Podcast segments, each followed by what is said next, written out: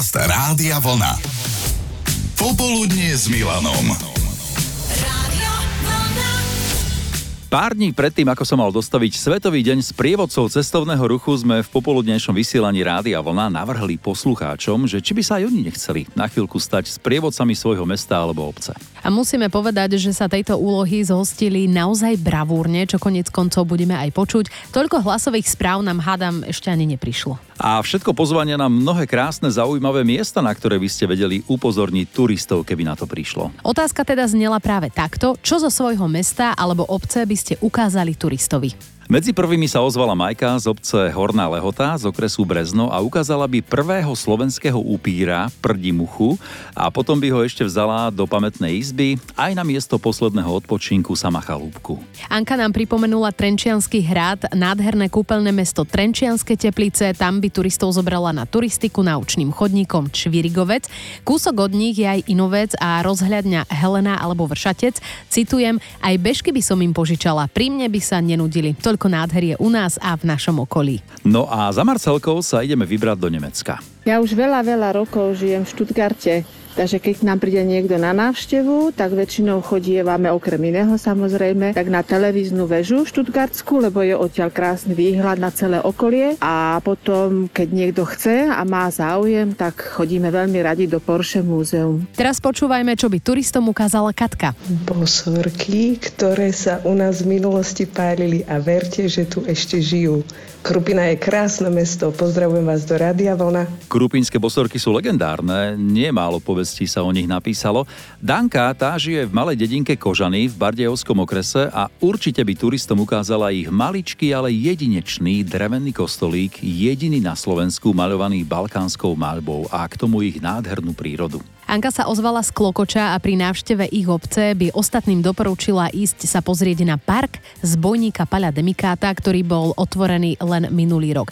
A toto je zase Zdenka z Kežmarku. Rada by som vás pozvala ku nám, kde máme 10 historických pamiatok, okrem krásnych vysokých tatier. Máme tu najstarší orgán na Slovensku v kostole Svetej Troríce. Máme tu Evangelické liceum, najväčšou školskou knižnicou, kde pôsobil Samo Chalúbka, Martin Rufus, Pavol Orsak, Hviezdoslav a mnohí ďalší. Taktiež tu máme úžasný hrad, kde sa dvakrát natáčala dokonca Perimbaba.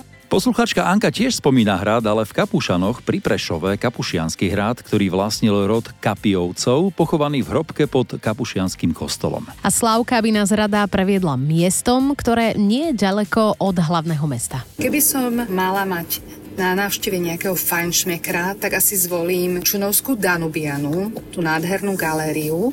Je to síce trošku von z Bratislavy, ale stále je to Bratislava Petržalka. A prečo? Pretože tam je krásne. Či v zime, či v lete, či vonku, alebo vnútri. Viete sa tam ísť poprechádzať, viete ísť okolo loďov. Tí ostatní si to môžu pozrieť z helikoptéry. Čo zo svojho mesta alebo obce by ste ukázali turistovi, keby na to prišlo? O tom sme hovorili s poslucháčmi počas popoludnia na vlne. Alenka je z Trnavy a neváhala by ukázať pešiu zónu, námestie, historické uličky, kostoly, kamenný mlyn ani západoslovenské múzeum. Steve sa ozval z Bernolákova a napísal, že ani našu vynovenú väžu by nevynechal a ani kaštiel Terezia Šato v Bernolákove, ten je inak naozaj pekný. Jarka by turistu vzala do Dubového hája v Gavúrkach a čo Richard? Na fotke, ktorou som prispel, je prístav z malého mestečka Vočec vo West Somerset, západné Anglicko, kde momentálne žijeme. V Anglicku sme už cca 17 rokov. Takže sem by nás vzal Ríšo na západné pobrežie Anglicka a Zuzka by sa tiež nestratila v povolaní z prievodkyne. Keby príde turista do Rožňavského bystreho, to je taká krásna malá dedinka pri Rožňave, tak ho určite zoberiem na futbalové ihrisko a na bufet, ktorý máme nad ihriskom, lebo tam je neskutočne veľa pokladov, z ktorých by si mohol povyberať a verím tomu, že by sa tam strašne dlho zdržal, lebo v tejto našej dedinke a v tom bufete sa každý cíti veľmi dobre a sa tam zdrží aj veľmi dlho. Normálne sme dostali chuť sa tam niekedy zastaviť v Rožňavskom bystrehu majstrom, čo by nám ukázala Bea? Tak ja by som turistovi ukázala nádherný neogotický kaštiel rodiny Esterháziovcov. Ak neviete kde, vyberte sa do Galanty a neuľutujete. Ďakujeme za pozvanie. Zuzka sa ozvala od susedov z Rakúska, z oblasti, kde sa jodluje. Opisujem vám malú tyrovskú dedinku, ktorej bývam. Je to pri Kitzbüheli, volá sa Going. A turistovi by som ukázala pohorie, ktoré mám rovno pod nosom, volá sa Wilder Kaiser. Je to krása buď v zime alebo v lete, takže je tam veľa vecí, čo vidieť. Západy slnka, východy slnka. Aj Ivetka nám nechala hlasovku na WhatsAppe. Pôjdeme teraz na stredné Slovensko.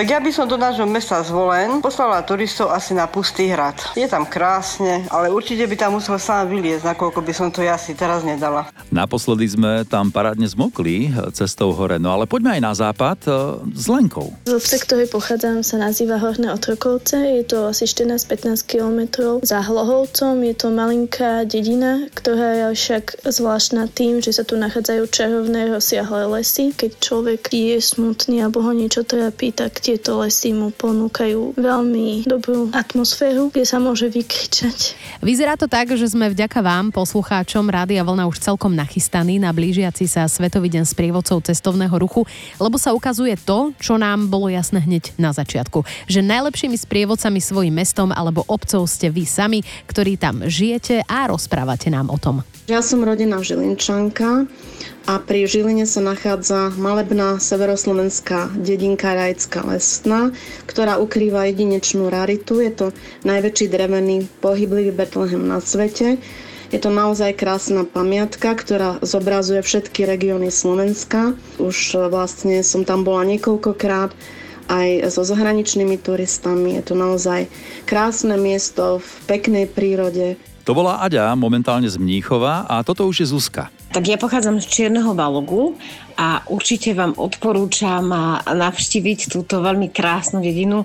Čo je tam zaujímavé, tak je železnička Čiernohronská. Určite e, veľa ľudí o nej vie, že vláčik ide aj cez futbalový štadión, čo je taká, taká rarita. A čo stojí ešte za pozretie, tak je určite Vidrovská dolina, Skanzem a celkovo tá príroda a okolie je tam veľmi, veľmi krásne. Kam by zobrala turistov Anka, to vieme tiež. Nechala by som ich výjsť pár schodov a o zvyšok by sa postaral výhľad na krásu Šíravy. No a na záver ešte Evka, ktorá už niekoľko rokov žije vo Viedni, kde je samozrejme takisto čo pozerať a obdivovať, ale... Ale aj tak by som vás radšej chcela pozvať do jednej malej dedinky Morovno, okrese Prievidza, v ktorej sa nachádza zhruba 130 domov. Je to veľmi malinká dedinka, ale máme tam napríklad letisko. Konajú sa u nás také motokrosové závody, ďalej Morovňanská podkova, kde súťažia ťažné koníky a v neposlednom rade všade okolo nás sú krásne lesy. Takže určite by som návštevu zobrala do lesa v čase, keď je sezóna, hríbová sezóna,